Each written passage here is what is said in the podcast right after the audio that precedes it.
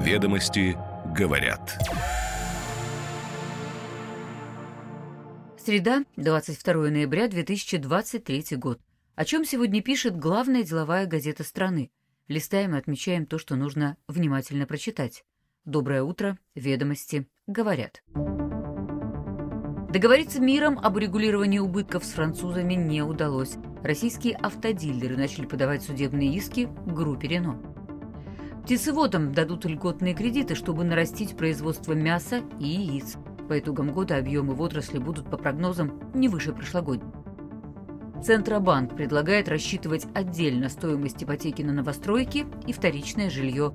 Положительный эффект от этого будет, но и перекосы возможны. Фитнес-студии стали самым быстро растущим форматом фитнес-индустрии. Впрочем, они же и закрываются быстрее других из-за ошибок основателей – Юристы назвали стоп-фактор при получении иностранцами золотых виз. Мало быть инвестором, надо знать русский язык, а с этим есть сложности. Ведомости говорят.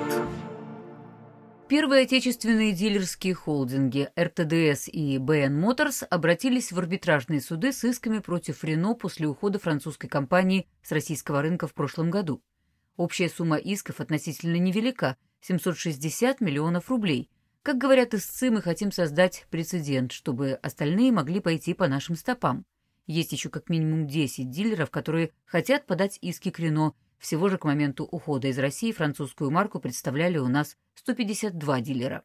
В мае прошлого года Ассоциация «Российские автодилеры» предложила Рено в досудебном порядке возместить 8,5 миллиардов рублей убытков. Сумма включала стоимость приобретения и аренды недвижимости для дилерских центров – их реконструкцию под стандарты Рено и упущенную выгоду. С французами был установлен контакт через юристов, но потом автоконцерн перестал выходить на связь, а сумму ущерба российские продавцы оценивали к тому моменту уже больше, чем в 14 миллиардов рублей. Участники рынка полагают, что Россия интересна для Рено, и удовлетворение требований дилеров могло бы способствовать возвращению компании при нормализации геополитической ситуации. У Рено, согласно договоренностям с правительством России, есть опцион на обратный выкуп своей доли в автовазе на протяжении шести лет. Другое дело, что вопрос компенсации сейчас не может рассматриваться в отрыве от политического контекста, и Рено, как компания с госучастием, вряд ли на это пойдет.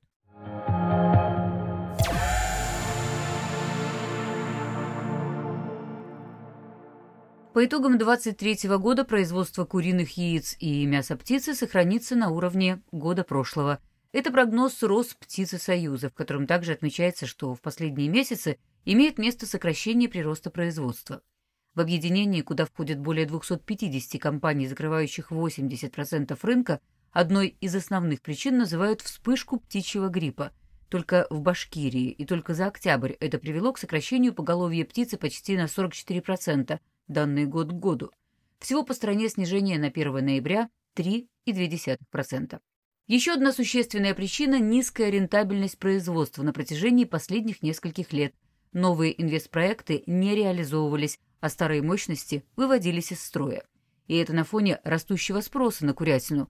В конце октября стоимость тушки бройлера в опте доходила до 210 рублей за 1 килограмм, что на 48% выше, чем годом ранее. Яйца в октябре подорожали больше, чем на 24%. Ведомости говорят, что для насыщения рынка Минсельхоз в начале ноября подготовил проекты постановлений правительства, которые на полгода с 1 декабря запрещают экспорт яиц и мяса птицы, исключение страны ЕАЭС. Кроме того, планируется разрешить ввести в Россию без пошлины 160 тысяч тонн мяса в будущем году. На днях министерство также опубликовало проект приказа о льготных кредитах птицеводческим компаниям. Предоставлять их планируют за счет бюджета – Срок до 8 лет при максимальной ставке 5%.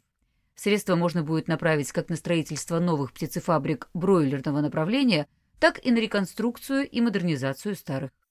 Участники рынка считают меру запоздалой, но полагают, что инвестиционный климат в отрасли улучшится, и это отразится на себестоимости производства мяса бройлера.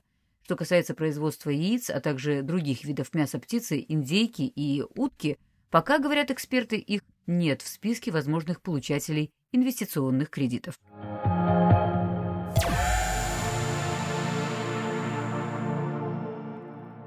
Банк России планирует рассчитывать среднерыночную полную стоимость кредита по ипотеке отдельно для новостроек и вторичного жилья.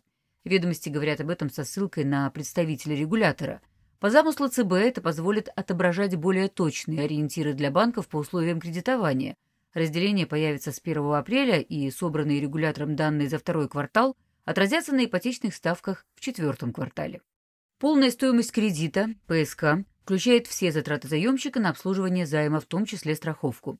Сейчас ПСК едина для любого вида жилья и отражается в пользу вторичного, ведь большая часть кредитов на новостройки продается по госпрограммам, которые в расчете среднерыночного показателя не учитываются. Банк России хочет, чтобы особенности формирования цен в одном сегменте рынка не влияли на ставки в другом. Идею ЦБ эксперты считают целесообразной.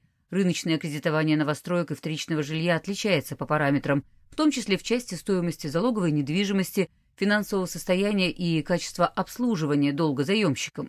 Разделение позволит точнее видеть реальное положение дел в каждом из направлений рыночной ипотеки и корректировать имеющиеся регуляторные требования. Но при всех плюсах в будущем разделение ПСК может создать некоторые трудности и перекосы на первичном рынке, где помимо льготной ипотеки есть и отдельные маркетинговые программы от крупных застройщиков – пока они идут вместе с льготными программами от государства и не учитываются при расчете полной стоимости кредита. Но в середине будущего года масштабная госпрограмма под 8% завершится, и вот тогда своими скидками крупные игроки ипотечного рынка смогут влиять на среднерыночное значение ПСК. Впрочем, насколько сильно, оценить пока сложно.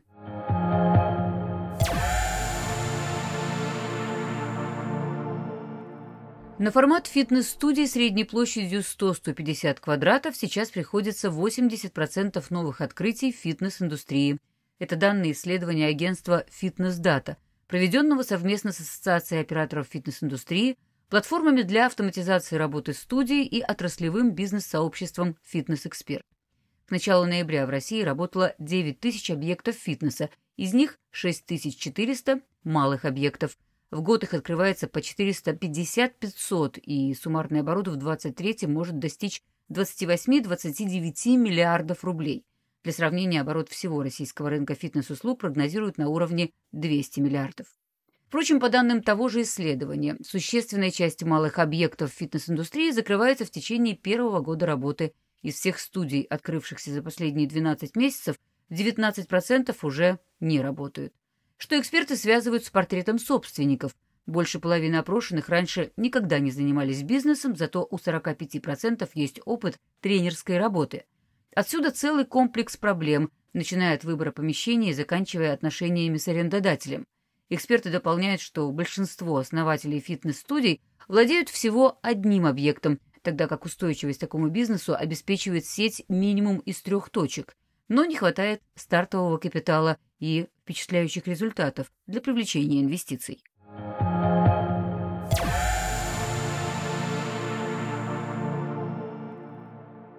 Иностранные граждане столкнулись со сложностями в получении вида на жительство в обмен на инвестиции по программе так называемых «золотых виз».